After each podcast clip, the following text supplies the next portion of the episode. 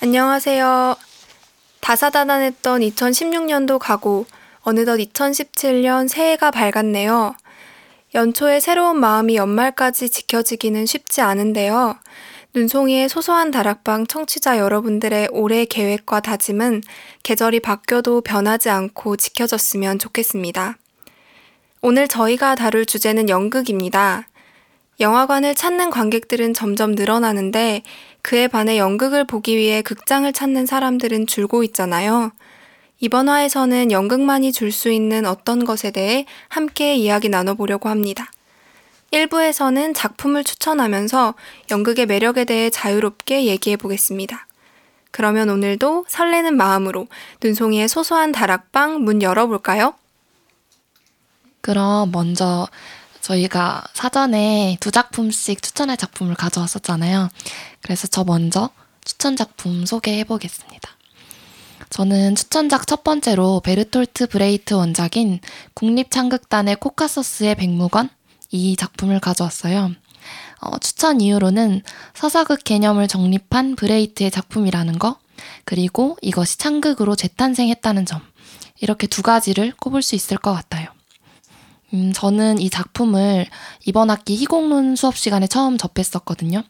그 수업 때 교수님께서 극중극 개념의 그 설명을 하는 중에 논증의 기능을 설명을 하시면서 신명순의 전하라는 작품과 이 작품 코카소스의 백무건을 예시로 설명을 해주셨어요.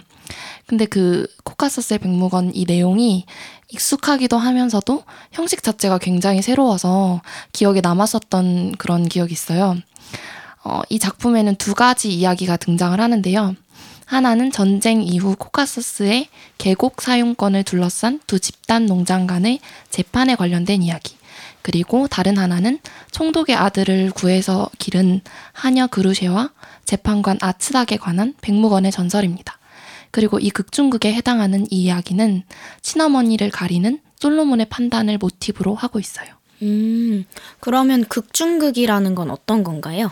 아, 여기서 극중극이란 극 안에 또 어, 다른 별개의 극을 삽입하는 거를 이야기를 하, 해요.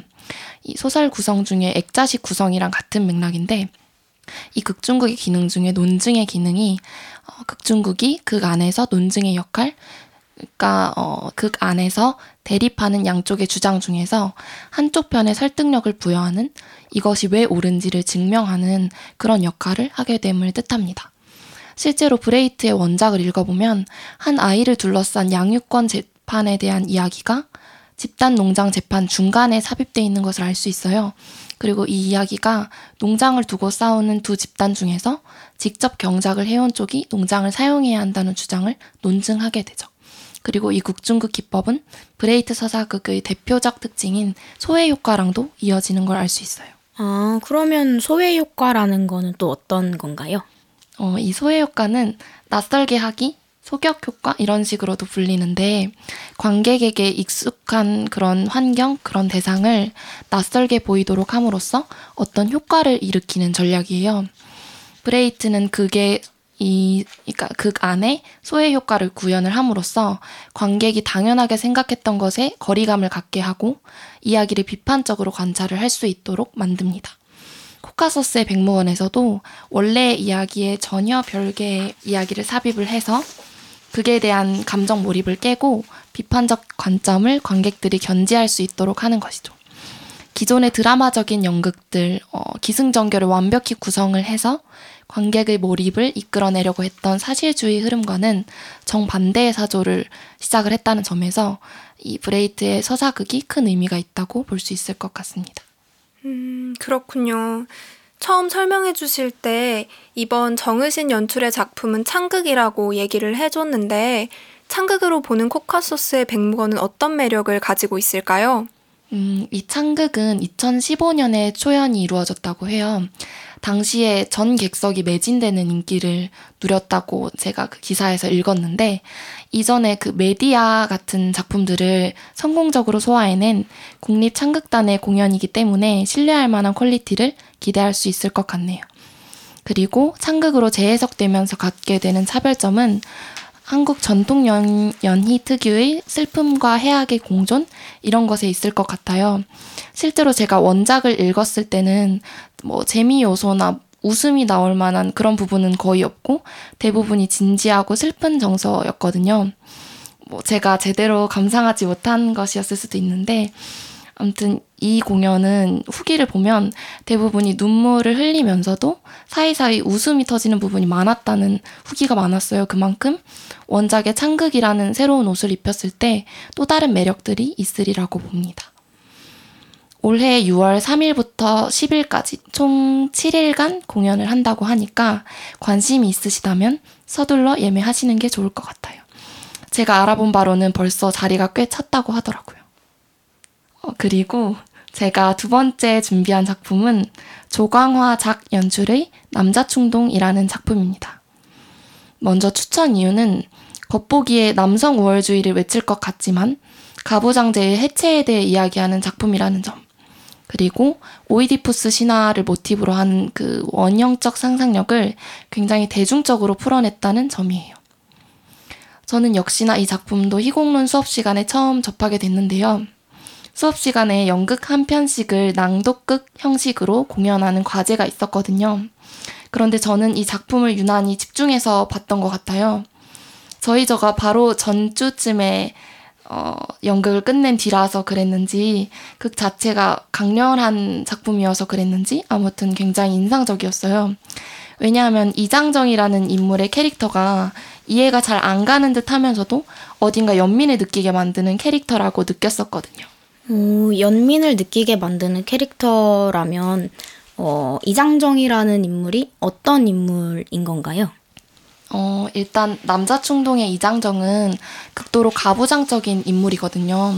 그래서 항상 가족, 뭐 패밀리, 조직 이런 걸 맨날 외치고 다녀요. 그런데 가족들 개개인을 존중하고 아낀다라기보다는 가족이라는 개념, 그 테두리 자체를 중요시하는 거예요. 그래서 장정이라는 인물이 가족을 위해 노력하면 할수록 가족들은 상처를 입고 결국 이 가족을 떠나게 되는 거죠. 그래서 마지막에는 결국 자기 손으로 가족을 와해시키는 그런 모습까지 보입니다. 조광화 작가가 희곡을 쓸 때 극중 캐릭터로 비극적 열정을 가진 뜨거운 존재로서의 인간, 그러면서도 외로운 인간을 주로 그려낸다고 해요. 장정이 바로 그런 캐릭터이지 않나 싶습니다. 어, 그렇군요. 그러면 오이디푸스 신화에 대한 것은 어떤 이야기인가요? 음, 이 작품에서 또 하나 두드러지는 것이 근친상간, 근친살해의 모티브거든요. 극 전반에 걸쳐서 달래곡의 전설을 소개를 해요. 그래서 이 이야기를 함, 소개함으로써 오누이 사이의 근친상간 욕망과 그 욕망에 의한 비극적 파국을 암시하는데요. 이 내용은 장정이 가지는 가부장적인 어떤 집착과 그 집착의 파국에 대한 음, 하나의 은유로 활용이 되고 있어요. 그러니까 장정의 가족 이기적인 그런 욕망이 근친살해, 근친상해의 폭력을 불러오게 되는 거죠. 이런 부분들에서 바로 오이디푸스 신화 모티브가 드러나는 것이라고 볼 수 있습니다. 그리고 조광화는 등단작부터 최근작인 뮤지컬 천사의 발톱까지 오이디푸스 모티프를 반복해서 활용하고 있다고 해요. 이러한 모티프와 함께 조광화 특유의 느와르적인 요소를 조화를 시켜서 본인만의 특색을 만들어 나가고 있다고 볼 수도 있는 거겠죠. 네, 다양한 요소가 결합된 연극이라는 게 느껴지네요. 실제 연극이 어떨지 기대가 되는데 남자 충동은 언제 볼 수 있나요? 음, 올해 2월부터 조광화 연출가의 20주년을 맞아서 조광화전 이게 열릴 예정이라고 해요.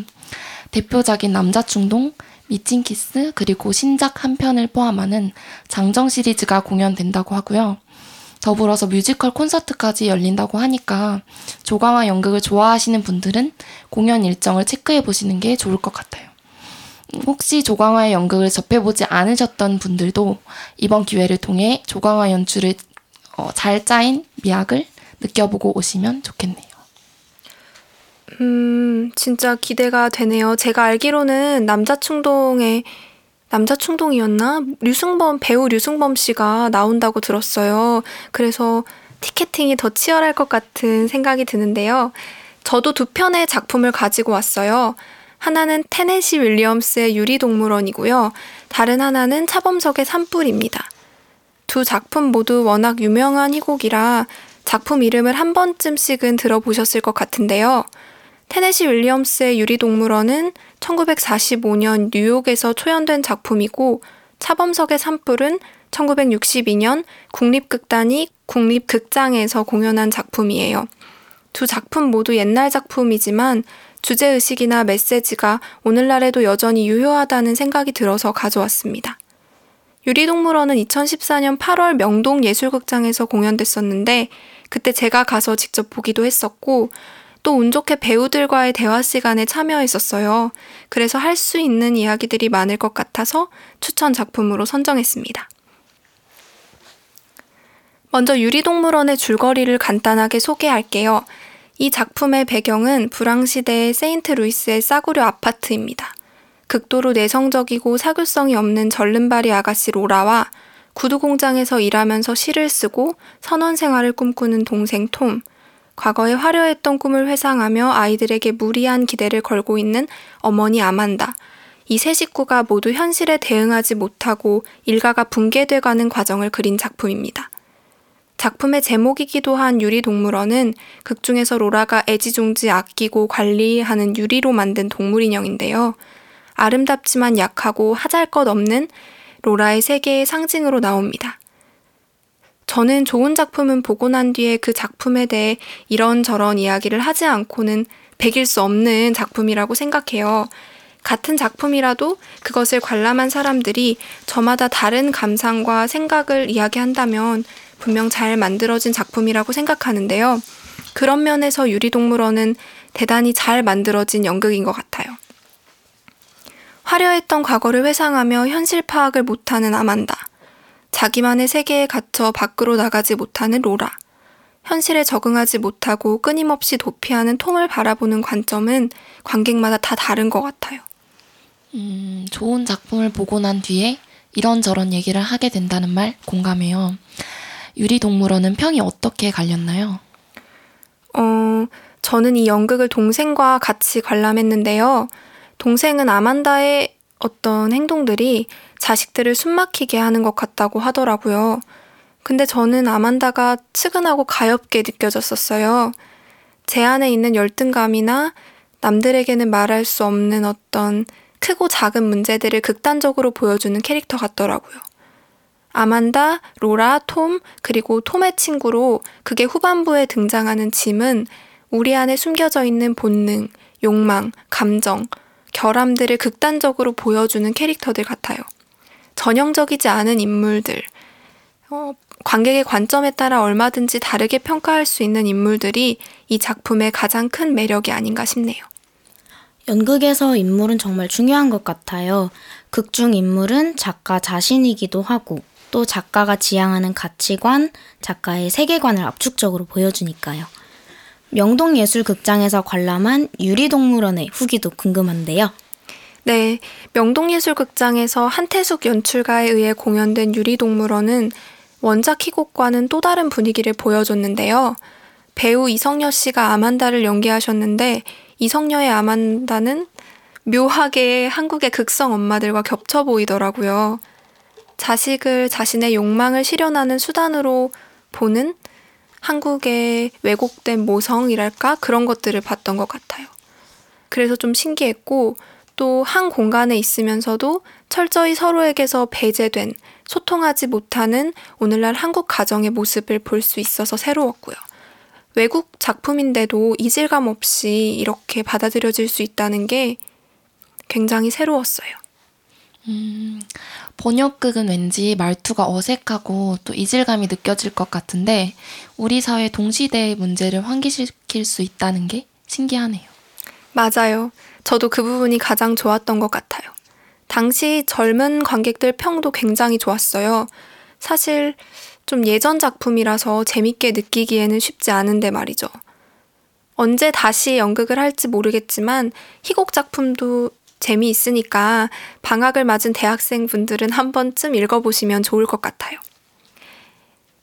두 번째로 소개해드릴 작품은 차범석의 산불입니다.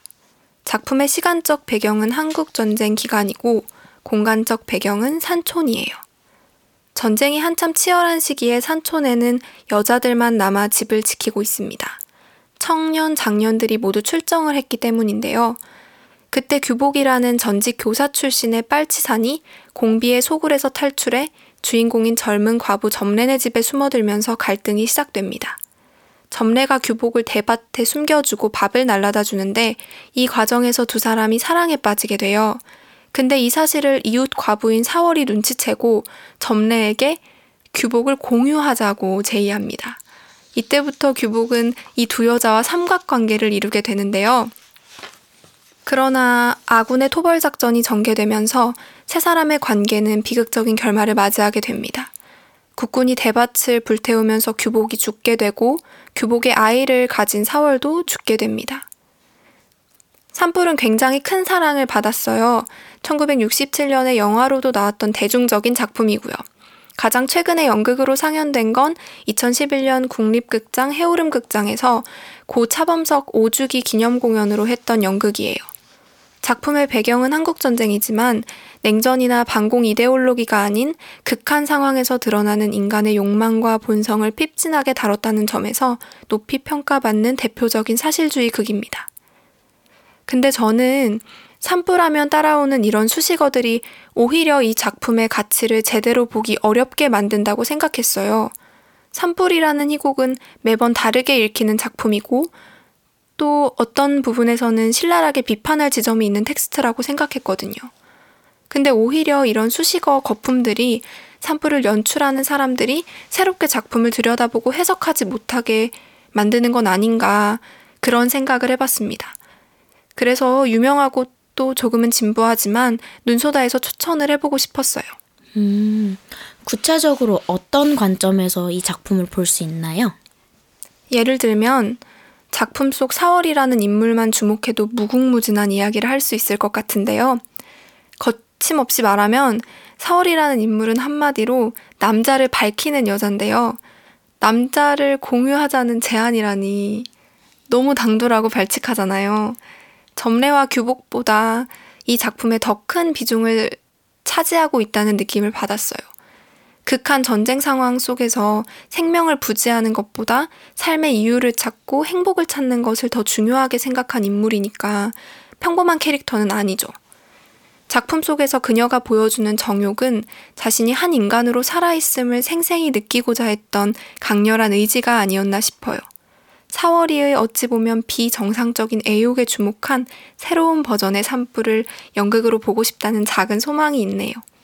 어, 그러게요. 목숨이 위태로운 상황에서도 규복과의 관계를 포기하지 않으려고 했던 게 좀 기이하게 느껴져요. 단순한 성욕이라고만 보기에는 좀 어려울 것 같아요. 네. 그래서 이러한 부분에 새롭게 주목을 해서 신산불을 한번 보고 싶다는 그런 마음이 있었어요. 어, 덧붙여서 저도 이제 2017년에 공연 예정인 연극을 좀 추천해드리고 싶은데요. 고선웅 연출가의 조시고와 복수의 씨앗입니다.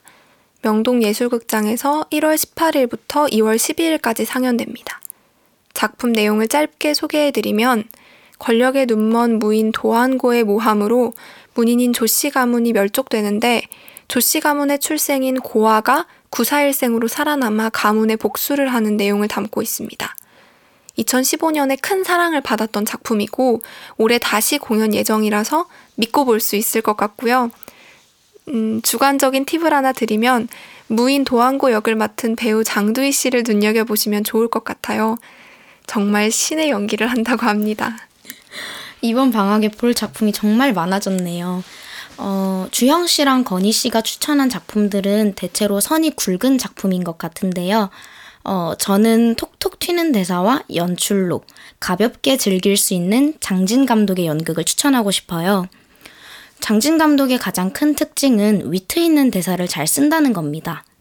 장진 감독의 전 작품들인 서툰 사람들이나 택시 드리버를 살펴보면 대사로 인해서 극중 인물들의 캐릭터가 드러나는 경우가 많은데요.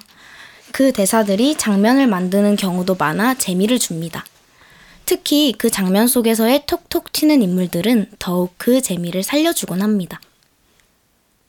제가 첫 번째로 소개해드릴 꽃의 비밀은 이러한 특징들이 잘 반영된 연극입니다. 꽃의 비밀은 지난해 초연 당시 관객들의 뜨거운 호응을 이끌었던 작품인데요. 이 극은 하루아침에 남편을 잃은 여자들이 남편들의 사망보험금을 타기 위해 남장하며 벌어지는 소동을 그리고 있습니다. 이러한 줄거리 속에서 장진 작가의 특징을 살펴볼 수 있는데요. 앞서 말씀드렸던 위트 있는 대사와 쉴 틈 없이 이어지는 상황들이 만들어내는 코미디가 바로 그것입니다. 또한 엉뚱한 상황을 만들어 관객에게 웃음을 유발하기도 합니다. 공연은 2월 5일까지 DCF 대명문화공장에서 진행되니 한번 보러 가시는 건 어떨까요? 두 번째로 추천할 작품은 지금 대학로에서 가장 핫한 연출가라고 볼 수 있는 고선웅 연출의 흥보 씨입니다. 이번에 공연되는 흥보 씨는 국립 창극단에서 공연 중인데요. 몇 년째 이어져 오고 있는 한국 전통 창극의 맥을 잇는다는 것에 그 의미가 있고 상업적으로 성공을 했다는 것에도 의미가 있습니다. 또한 상업성과 예술성 모두를 잡으려는 고선웅 연출가의 연출이 돋보이는 작품이기도 합니다. 이는 고선웅 연출가의 특징이기도 한데요. 이 특징이 반영된 흥보씨는 너무 상업적이지도 않고 너무 예술적이지도 않아 어렵지 않게 관객에게 다가옵니다. 더불어 이 연출은 표현주의적 시도를 많이 하는데 그것이 너무 난해하지 않게 관객에게 전달이 돼요. 음, 여기서 잠깐 표현주의적 연출에 대해서 잠깐 설명드릴게요. 사실주의적 연출과 표현주의적 연출이 있는데요. 먼저 사실주의적 연출이라는 것은 관객에게 사실을 있는 그대로 전달해서 현실을 직시하게 만드는 것을 말합니다. 이와 반대인 표현주의적 연출은 알고 있는 사실을 낯설게 표현함으로써 관객들에게 사실을 되새김질 할 수 있는 기회를 주는 거예요. 또한 연출의 의도가 관객에게 생각할 거리를 많이 던져줘서 더욱 재밌게 감상하실 수 있을 것 같습니다. 두 작품 모두 정말 기대가 됩니다. 음, 1부에서는 저희가 각각 한두 편씩 추천 연극을 소개하는 시간을 가졌습니다. 연극은 아무래도 포스터를 활용한 지면 홍보나 블로그, SNS를 통한 소규모 마케팅이 전부다 보니까 연극 선택할 때 뭐가 재밌을지 갈피를 잡기 어려우셨던 분들이 꽤 있었을 것 같은 마음에 이렇게 추천 시간을 준비해 보았어요. 저희들 각자의 주관적인 기준이 어느 정도 반영되긴 했지만 여섯 편 모두 꽤 의미 있는 작품들이니까 혹시 매력적이라고 느낀 작품이 있으셨다면 올해 한번 보러 가시는 것도 좋을 것 같습니다. 이어지는 2부에서는 연극을 실제로 경험한 후기를 중심으로 진행합니다. 직접 관람하고 온 연극에 대한 감상을 나누고 젊은 대학생 연출가가 들려주는 연극 연출에 대한 모든 것에 대해 인터뷰하는 시간까지 가져볼게요. 그럼 2부에서 다시 뵐게요.